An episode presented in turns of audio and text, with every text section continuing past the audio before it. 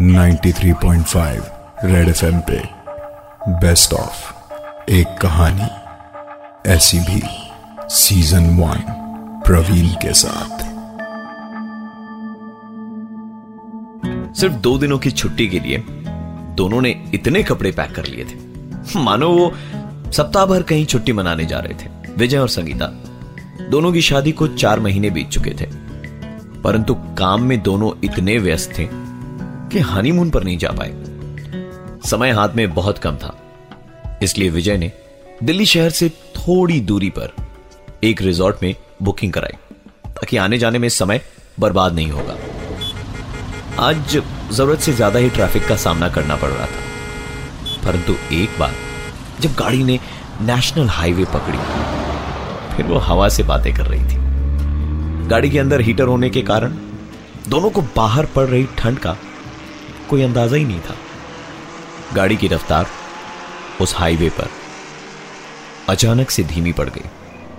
विजय के एक्सलरेटर दबाने के बावजूद गाड़ी की रफ्तार में कोई बदलाव नहीं आया और गाड़ी गाड़ी बंद पड़ गई। गाड़ी का दरवाज़ा खोल जैसे ही विजय ने बाहर कदम रखा।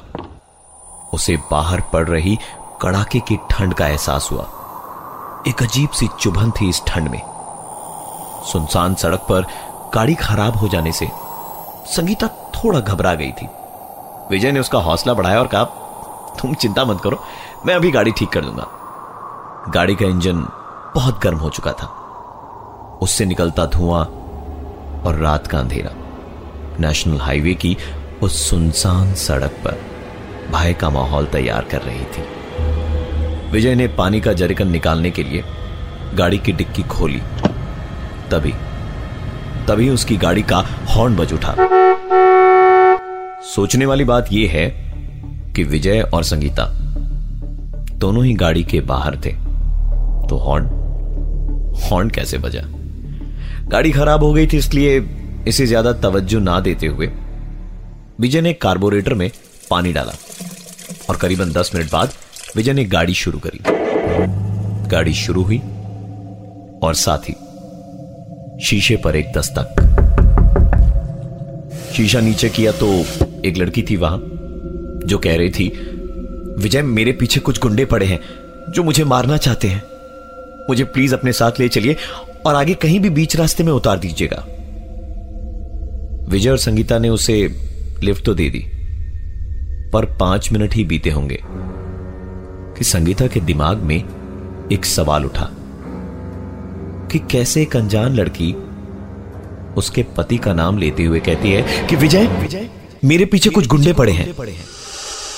डरी हुई संगीता ने जैसे ही पीछे मुड़कर देखा तो उसे अपनी आँखों पर यकीन नहीं हो रहा था। थोड़ी देर पहले उन्होंने जिस लड़की को अपनी गाड़ी में लिफ्ट दी थी वो उस गाड़ी में नज़र ही नहीं आ रही थी। संगीता ने विजय से गाड़ी रोकने के लिए कहा कि तभी अचानक अचानक एक आवाज़ आई। गाड़ी रोकी तो अच्छा नहीं होगा। यह आवाज़ यह आवाज़ दोनों ने स्पष्ट रूप से सुनी थी। संगीता पर न जाने कैसा भूत सवार था। उसने बोल बोलकर विजय को गाड़ी रोकने के लिए मजबूर कर दिया। जैसे ही गाड़ी रुकी एक आवाज़ संगीता के कानों से टकराई।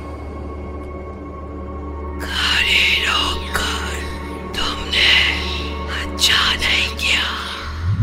एक अजीब सी शांति थी उसके बाद गाड़ी के अंदर। विजय और संगीता दोनों एक दूसरे का मुँह देख रहे थे।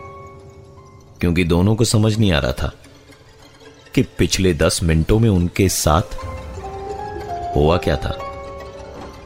जो कुछ भी घटा था, वो सच था या उनका वहम? कई सवाल लिए। विजय गाड़ी से नीचे उतरा और साथ साथ संगीता भी। गाड़ी से नीचे उतरकर जो नज़ारा देखा, वो उन्हें यकीन नहीं हो रहा था। ये वही जगह थी जहाँ करीबन पंद्रह मिनट पहले उन्होंने उस लड़की को लिफ्ट दी थी। इसका मतलब यह है कि पिछले पंद्रह मिनटों में उनके साथ जो कुछ भी घटा, वो यहीं घटा था। और गाड़ी 80-90 की स्पीड में होने के बावजूद यहाँ से एक इंच आगे भी नहीं हिली थी। विजय और संगीता इससे पहले कि कुछ समझ पाते, एक बार फिर से चौंक चुके थे एक आवाज़ सुनकर। एक जोरदार आवाज़ आई, जो उनके बगल से गुजरती हुई ट्रक के हॉर्न की थी। ट्रक के हॉर्न ने मानो विजय और संगीता के किसी बुरे सपने को तोड़ दिया। दोनों तुरंत अपनी गाड़ी में बैठे और वापस वापस अपने घर दिल्ली की ओर चल दिए। रविवार की रात बहुत लंबी थी, विजय और संगीता के लिए। शाम से ही बत्ती गुल थी, पर सर्दी का मौसम होने के कारण ज़्यादा परेशानी नहीं हो रही थी। दोनों गहरी नींद में सो रहे थे कि तभी अचानक अचानक उनके रसोई घर से एक आवाज़ आई। संगीता ने उठकर मोमबत्ती जलाई और रसोई घर गई। नज़ारा देखने लायक था। रात को धोकर रखे हुए सारे बर्तन फर्श पर बिखरे पड़े थे। मोमबत्ती की उस रोशनी में बर्तन उठाने के लिए संगीता जैसे ही झुकी, उसे ऐसा प्रतीत हुआ। मानो किसी ने उसे पीछे से छुआ उसने तुरंत पलट कर देखा, परंतु वहाँ वहाँ कोई भी नहीं था। अपने ही घर में संगीता को एक अजीब सा डर लग रहा था। संगीता धीरे धीरे सहमे हुए कदमों से अपने कमरे की ओर जा रही थी। और डाइनिंग हॉल पार करते वक्त डाइनिंग हॉल की लाइट जली और फिर बुझ गई।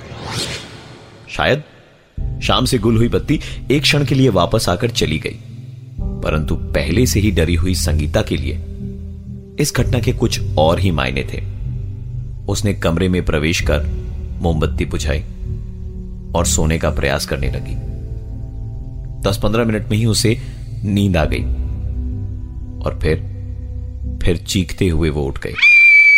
नींद टूटने का कारण यह था कि संगीता अपने शरीर पर एक अजीब से दबाव को महसूस कर पा रही थी और आँख खुलने पर उसने अपनी आँखों के ठीक दो इंच ऊपर से दो आँखों को उसे घूरता हुआ पाया। खुले बाल और होठों पर मुस्कुराहट के साथ वही बात। कहा था ना गाड़ी मत रोकना।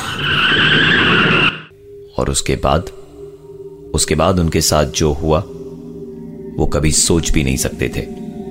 संगीता को वो औरत दिन रात घर में या बाहर कहीं भी दिखाई देती और परेशान करती। तंग आकर दोनों ने घर बदल लिया। और घर बदलते साथ ही ये सारी घटनाएँ उन दोनों के साथ बंद हो गई। इन सारी बातों को दो साल हो गए थे। संगीता और विजय का अब एक साल का बेटा भी था। एक दिन ब्रेकफास्ट टेबल पर विजय बैठा था तो संगीता ने कहा, अरे वाह, आज तो कमाल ही हो गया। आज लाट साहब खुद ही तैयार होकर बैठ गए। मुझे कपड़े भी नहीं निकाल के देने पड़े। विजय ने हँसते हँसते कहा हाँ हाँ। तुमने नहीं किया तो क्या गाड़ी वाली भूतनी ने करके दे दिया? इसके पहले कि संगीता विजय की इन बातों पर रिएक्ट करती। कमरे से उसके बच्चे की ज़ोर ज़ोर से रोने की आवाज़ आने लगी। विजय ने अंदर जाकर देखा तो पाया कि उसका बेटा बिस्तर पर लेटा रो रहा था। उसने चिल्लाते हुए संगीता को आवाज़ लगाई और फिर कहा कि, तुम इतनी लापरवाह कैसे हो सकती हो? कि बच्चे को पालने की जगह बेड पर सुला दिया। संगीता ने कहा, पर मैं तो उसे पालने में ही सुला कर गई थी। सुनकर विजय ने कहा तो क्या उस गाड़ी वाली भूती ने उसे यहाँ सुला दिया? बात आई गई हो गई। रात का समय था। संगीता बिस्तर पर लेटे लेटे, अपने बाएँ हाथ से अपने बेटे के पालने को झुला रही थी।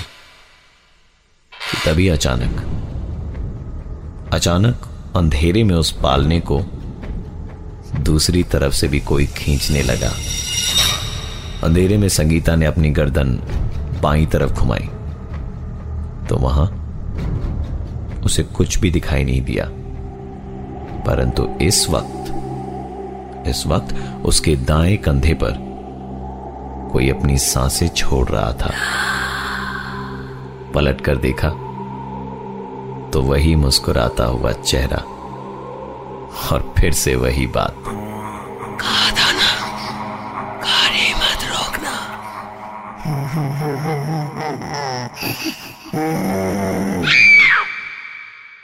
मैं हूँ प्रवीण और ये थी आज की एक कहानी ऐसी भी।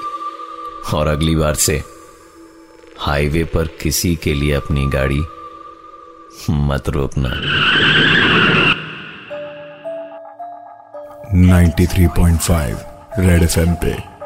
बेस्ट ऑफ़ एक कहानी. ऐसी भी सीज़न वन प्रवीण के साथ.